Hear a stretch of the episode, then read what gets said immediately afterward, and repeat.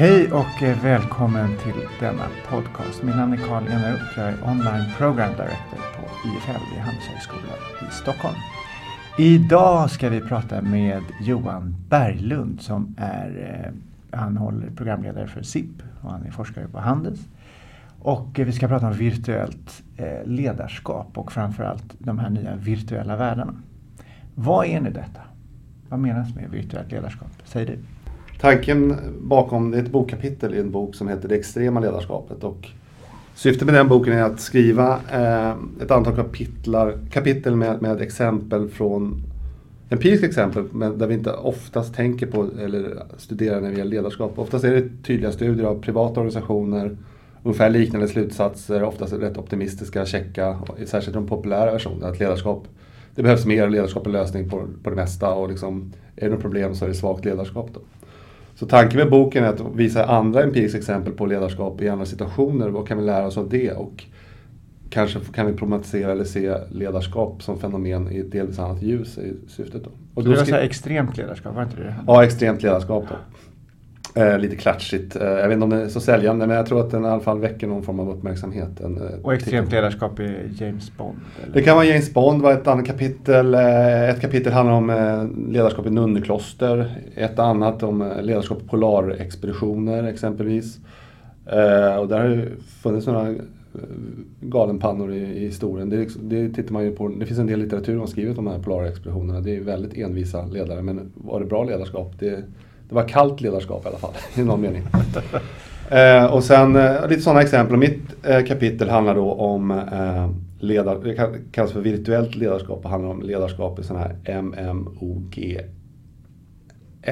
Massively Multiplayer Online Games. Och det är World of Warcraft? Eller det kan vara ett exempel. Ett annat exempel var, var som ett browserbaserat spel som jag tittar på var Gladiator som är inte alls eh, så 3D-animerat så jag gjorde en liten jämförelse där, där de två emellan då, så att äh, ville titta på. Men det är krigsspel i första hand? Eller? Gladiatus är så här, ja, gladiat, gladiatorer, Rom ska det vara då. Och World of Warcraft är ju, äh, ja, krigsspel är kanske fel, men det är att man är, i båda tillhör man så här organisationer eller guilds då, eller gillen säger man på svenska då. Som organiseras, man har någon form av ledningsgrupp, man har liksom olika arbetsuppgifter. Och World of Warcraft exempelvis så är det ju det här samordnat handlande väldigt viktigt. Till exempel om man är i sådana här grottor eller dungeons som det heter. När man ska slåss mot monster och tjäna guld och hitta nya artefakter och, och utrustning och, och, sånt där. Men den hade en upprinnelse, varför, varför började du intressera dig för det här? Jo, det var, det var dels att, att jag ibland eh, ägnade mig åt att, att spela sådana här spel då. Och samtidigt så läste jag DN, tror jag det var, jag har sett även i Harvard Business Review på flera olika ställen. Men, men i det tror jag Jonas Tente skrev en artikel om att det är för allt fler, till exempel i USA, som tar upp att man har varit gillesledare i, World of Warcraft på sitt CV då. Som en ledare? Ja, att, att, att, att det är ett bra eh, indikator på att man har goda ledaregenskaper. Och han, eh, lite eh, eh, eh ja, succé. Raljant? Ja, raljant. Eller så tyckte han att, att det var liksom minst lika mycket värt som tusen år eller om det var tusen timmars studier på Handelshögskolan i Stockholm exempelvis. Så det, här, det här är något för framtiden. Det är här ungdomarna, nya generationen lär sig mycket av, av, av ledarskap. Då, så att det är liksom på något sätt viktigt. Och jag, Vad är det de lär sig? Ja, det är det som, som jag, på något sätt som börjar man bli gammal gubbe här. Så man tänkte att praktisk arbetslivserfarenhet skadar nog inte heller. Då, så låt oss titta lite vad, vad det är de gör då. Och det, vad, som, vad slå, hittar du då? Ja, det som var slående då, om man tittar på de här, så är att det är liksom, det är virtuellt eh, eh, och, och, det handlar om lek eller spel då. Så man tänker liksom, om det här har ju inte med verkligheten att göra. Men det som slår en tidigt är att det är väldigt mycket av social rationalisering. Det är flera författare som har pekat på det och använt just det begreppet. att det, Visst, det är ett lekmoment men det är väldigt mycket mer allvarsamt och folk tar det väldigt seriöst. Man bygger upp de här gillena. Man, och de ser ganska lika ut, som precis som man har i, i, i, i verkligheten. Organisationer tenderar att kopiera varandra. Om man har liksom fem stycken i ledningsgruppen så är det fem olika funktioner som, som fylls och då ser det nästan likadant ut på en server på alla de här eh, gillna. Man har en eh, rekryteringsansvarig, man har en krigsgeneral, man har en som har hand om tävlingarna internt i gillet, det vill säga för att liksom boosta moral och, och lite prispengar och motivation så försöker man, försöker man anordna tävlingar och sånt. Nu har det ändrats för att de har tagit bort den möjligheten speltillverkarna för att det blev för mycket pengar i omlopp, alltså spelpengar. Så att folk kunde liksom växa snabbare än det var blivit orättvist. Så de har liksom strypt den. Förut var prispengarna väldigt enorma i de här eh, tävlingarna. Då. Är det riktiga pengar? Eller det... Nej, det är så här guld, spelguld då. Spelguld, ja. eh, eh, eh men då har man liksom, det är olika funktioner i ledningsgruppen. Det, man har liksom olika ranker på, på folk, på liksom vilken nivå de är på, vad de har bidragit med i gilden, så, så klättrar man i den här ranken. Kan de börja befalla varandra då, eller? Ja, eller de som bestämmer slutändan är ju de som sitter som är admins då, eller sitter i ledningsgruppen då. Eh, eller vad man nu vill, vill kalla det för. Och de släpper fram folk eller stoppar dem? Eller? Ja, det är de som har, har alla, alla administratörsrättigheter. Så de kan ju liksom kicka folk ur gilden. Det är ju bara en knapptryckning så är folk ute exempelvis. Då. Eh, men oftast är det ganska demokratiska beslut. Som, om man ska sparka någon eh, så... Men lustigt att du säger gille, för det är ju ett medeltida upplägg i skråväsende. Jo, men det är, så, det är så de kallas, guilds på engelska då, eller eh, eh, ja, gillen blir svenska ordet då. Men det, det liknar ju organisationer väldigt mycket så här, just som jag sa, social rationalisering. Man liksom börjar, man har olika funktioner, man har ranker, man liksom försöker hitta på motivationssystem och belöningar vet jag det experimenteras med. Liksom att de som hade gjort framgångsrika attacker i arenorna eh, så, och, och, växt väldigt snabbt kunde få en belöning, alltså i guld, spelguld och sådana här saker. Så man skulle och så ha finns det olika mät, eh, man mäter sin aktivitet på olika sätt, eller? Det finns olika nyckeltal kan man säga. Ja, men det är mer, ännu mer tydligt om man eh, tittar på World of Warcraft som är lite annorlunda. Det här Gladiatus då som jag tittade på eh, i, i, första hand, det är ju mer ett browser webbaserat. Det är inga animationer, det är liksom inga 3D-rika miljöer utan det är liksom bara knapptryckningar av olika sidor som man liksom går emellan. Så att en strid i arenan eller ett krig, det är liksom det man, man klickar så här. Så, så får man resultatet, en hel del statistik då. Eh, så ser man om man vinner eller förlorar. Det är liksom that's it. Eh, men eh, mycket på den här, både World of Warcraft och, och det här bygger ju också på att det är socialt, och de här guildchatten, folk sitter och pratar hela tiden. Så att det liksom, och där blandas ju det här, man går in i rollen och spelar att man är, liksom, är i Rom och gladiator eller blandas med liksom, eh, mer privata funderingar. Och, och liksom, så det är en eh, väldigt blandning där, men det är oftast väldigt eh, socialt mycket, mycket eh, snack som pågår då. Men det finns en globaliserings effekt på det? Att man samarbetar över nationsgränser? Och... Ja, i, i det... outsourcing, kan man köra det i? Ja, eller outsourcing kan man väl om man tar ett sånt spel som Gladiator så är det ju servrar som är i varje land. Då. Så där oftast på svenska servrar så är det brukar det någon, någon norrman vara med, någon, någon engelsman, men de flesta är ju svenskar. Då. I World of Warcraft däremot är det helt blandat. Då är det liksom Europa ungefär på en server. Då kan det vara liksom folk som inte var... Då är det oftast engelska att, som Just att några tar eh, skitjobben och andra liksom sitter och glänser och man kan köpa sig in på olika nivåer. Och...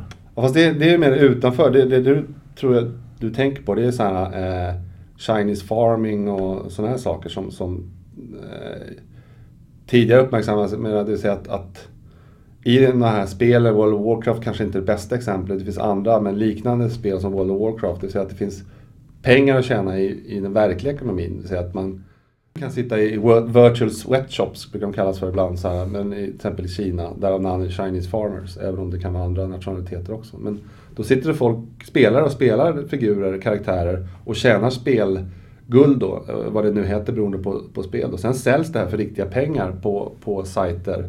Eller att man säljer hela konton, det vill säga karaktärer. Någon som kanske inte orkar eh, eh, eh men vill spela men, och vill ha en stark karaktär, då kanske man är beredd att betala eh, lite pengar för att liksom direkt komma in och få en smakstart i, i något spel för att man köper en, en upplevlad karaktär. Då. Och hur mycket rör det sig om? Är det två dollar eller? Nej, det här pratar vi. Det är ju, nu kommer jag inte ihåg, jag har inget bra exempel som jag kommer ihåg, men det, det är ju så här vapen som sålts på Ebay och sånt. För liksom, vi pratar tusentals, eh, alltså det, är väldigt höga summor och, och det är väldigt så här eh, eh, sällsynta och svåra att få tag i. Så att det där det är ju liksom rena marknadsmekanismer och, och folk Eftersom, och eftersom det säljs globalt på internet, så då, då blir marknaden stor. Så sätter man ett högt pris, det kanske finns nästan alltid någon som kanske är beredd att betala prislappen. Folk tröttnar och byter, det kommer nya speltitlar och så kanske folk flyttar sig, sig dit och så är det några hardcore fans som är kvar där i, to the bitter end. du pratar om social rationalisering. Vad är det man kan och vad är det man inte kan? Hur ser man på varandra?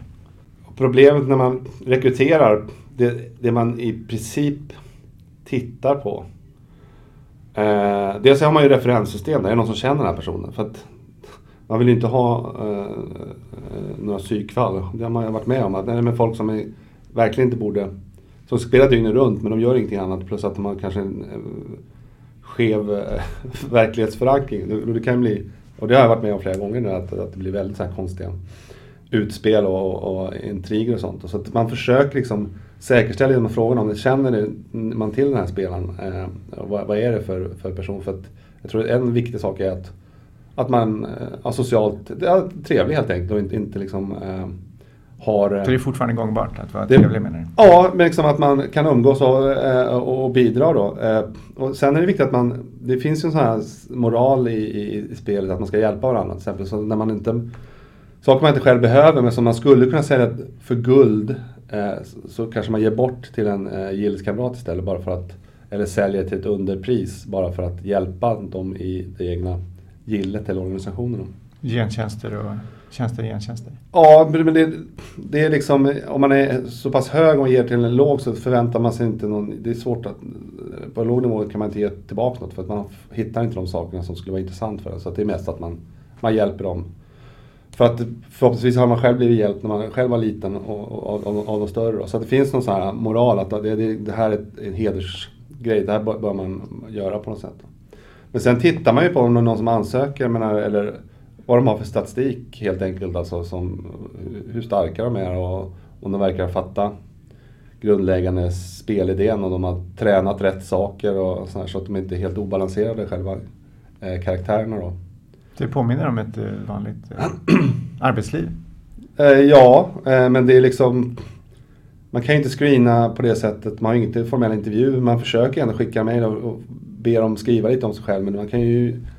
Det, så det blir, på något sätt, en poäng, ytterligare ett exempel på att man kopierar lite så här, hur ser det ut där ute i organisationen. Liksom så här, man, man har ledningsgruppen, man har liksom HR-funktion, man har Lite så här så blir det liksom att man, det ser ut som en liten, liten organisation de här spelarna. Men bör man mejla varandra? Det är alltså inte i spelet utan man kommer in på sin privata... Eh, vanligtvis så mejlar man in game men det finns de som, som eh, eh, har blivit vänner in real life av, som en effekt av spelet och därmed kanske kommunicerar telefonledes eller andra instrument. Men det vanliga är ju att man håller en viss distans, att man, man, man eh, har kommunikation i, i spelet. Då. Så där kan man mejla till folk individuellt eller i, i så här Gilles-chatt där man pratar Men en, en stor skillnad är väl anonymiteten, att man kan välja ett användarnamn som ingen känner igen. För det är typ näthatet. Men alltså man kan vara någon annan, är inte det en stor tilldragelse i spelet? Jo, man, man, har ju en, man väljer ju en, ett, ett namn eller en karaktär då. Och så där finns ju en, en anonymitet i, i, spelet som gör också att det som man också ser i andra medier, till exempel så här kommentatorsfält, eh, bloggar och i, ja, på, på ja, nättidningar och sånt där. Att, att ibland kan det slå över, jag menar, att, att folk kan vara väldigt, väldigt elaka mot varandra. Och liksom, det är nästan som man glömmer bort att det är, eh, sitter faktiskt en människa bakom det här användarnamnet någonstans. Men, eh, så att ibland så är, kan det bli så här utfall. Men någon som blir jättearg för att man blir attackerad i arenan och spelet går ut på att man ska attackera varandra i arenan. Då undrar man liksom, är, är man på rätt ställe då? Så att det, det är som en allvarsam eh, lek ändå? Ja, och eh, det som är överrepresenterat är just att det är rätt många, och i World of Warcraft exempelvis, om man ska jämföra, så, så är det ännu mer direkt och tydlig, För där är man liksom i en 3D-animerad miljö och där rör man sig med sina figurer. Och där finns det så här eh, moddar då, eller alltså som spelare själv har utvecklat som, som mäter så här skadan, damage per second, DPS. Eh, gruppledare då som är kanske erfarna men vars ledarskapsstil är mycket mer peka med hela handen. Då kan man ju få smällar, liksom att du gör för lite skada. Eh, jacka upp några steg då, eller så åker du ut. Så, så att, och, och där behöver det inte vara något att folk gör man får gliringar, men sen om de tröttnar på en så pang så helt plötsligt märker man att man är utsparkad ur gruppen. Att man plockar upp fel vapen som inte tillhör en eller att man gör någonting fel. Medan andra kanske har mer stil, man försöker pedagogiskt förklara att nu ska vi göra så här att den där personen ska springa först för att han är tank då, det är han som ska ta emot skadan. Och sen när han har fått monstrens uppmärksamhet då kommer vi andra fram och gör våra grejer som vi är specialiserade och bra på. Då. Så att man försöker liksom mer ett, på ett trevligt sätt så lär sig folk det. Men andra är ju mer otåliga och klarar man inte det och fattar inte de här språket också, det är delvis annat språk, förkortningar och sånt där. Det tar ju ett tag att komma in i sådana saker. Har du hittat, att i, vi pratade om strukturella moden tidigare, några system, några sätt att organisera sig som fungerar bättre än andra eller är det helt stokastiskt? Det finns eh, eh, Visst, det finns, folk lär sig och det, det traderas ju väldigt. Det är också en sån här viktig sak i sån här att man berättar vad, vad man ska göra till exempel. I World of Warcraft exempelvis, hur man, om man är i en dungeon de som varit där förut, de vet monstrets svagheter och styrkor och i vilken ordning man ska attackera och hur man ska göra och sådana saker. Samma sak i, i Gladiatus då.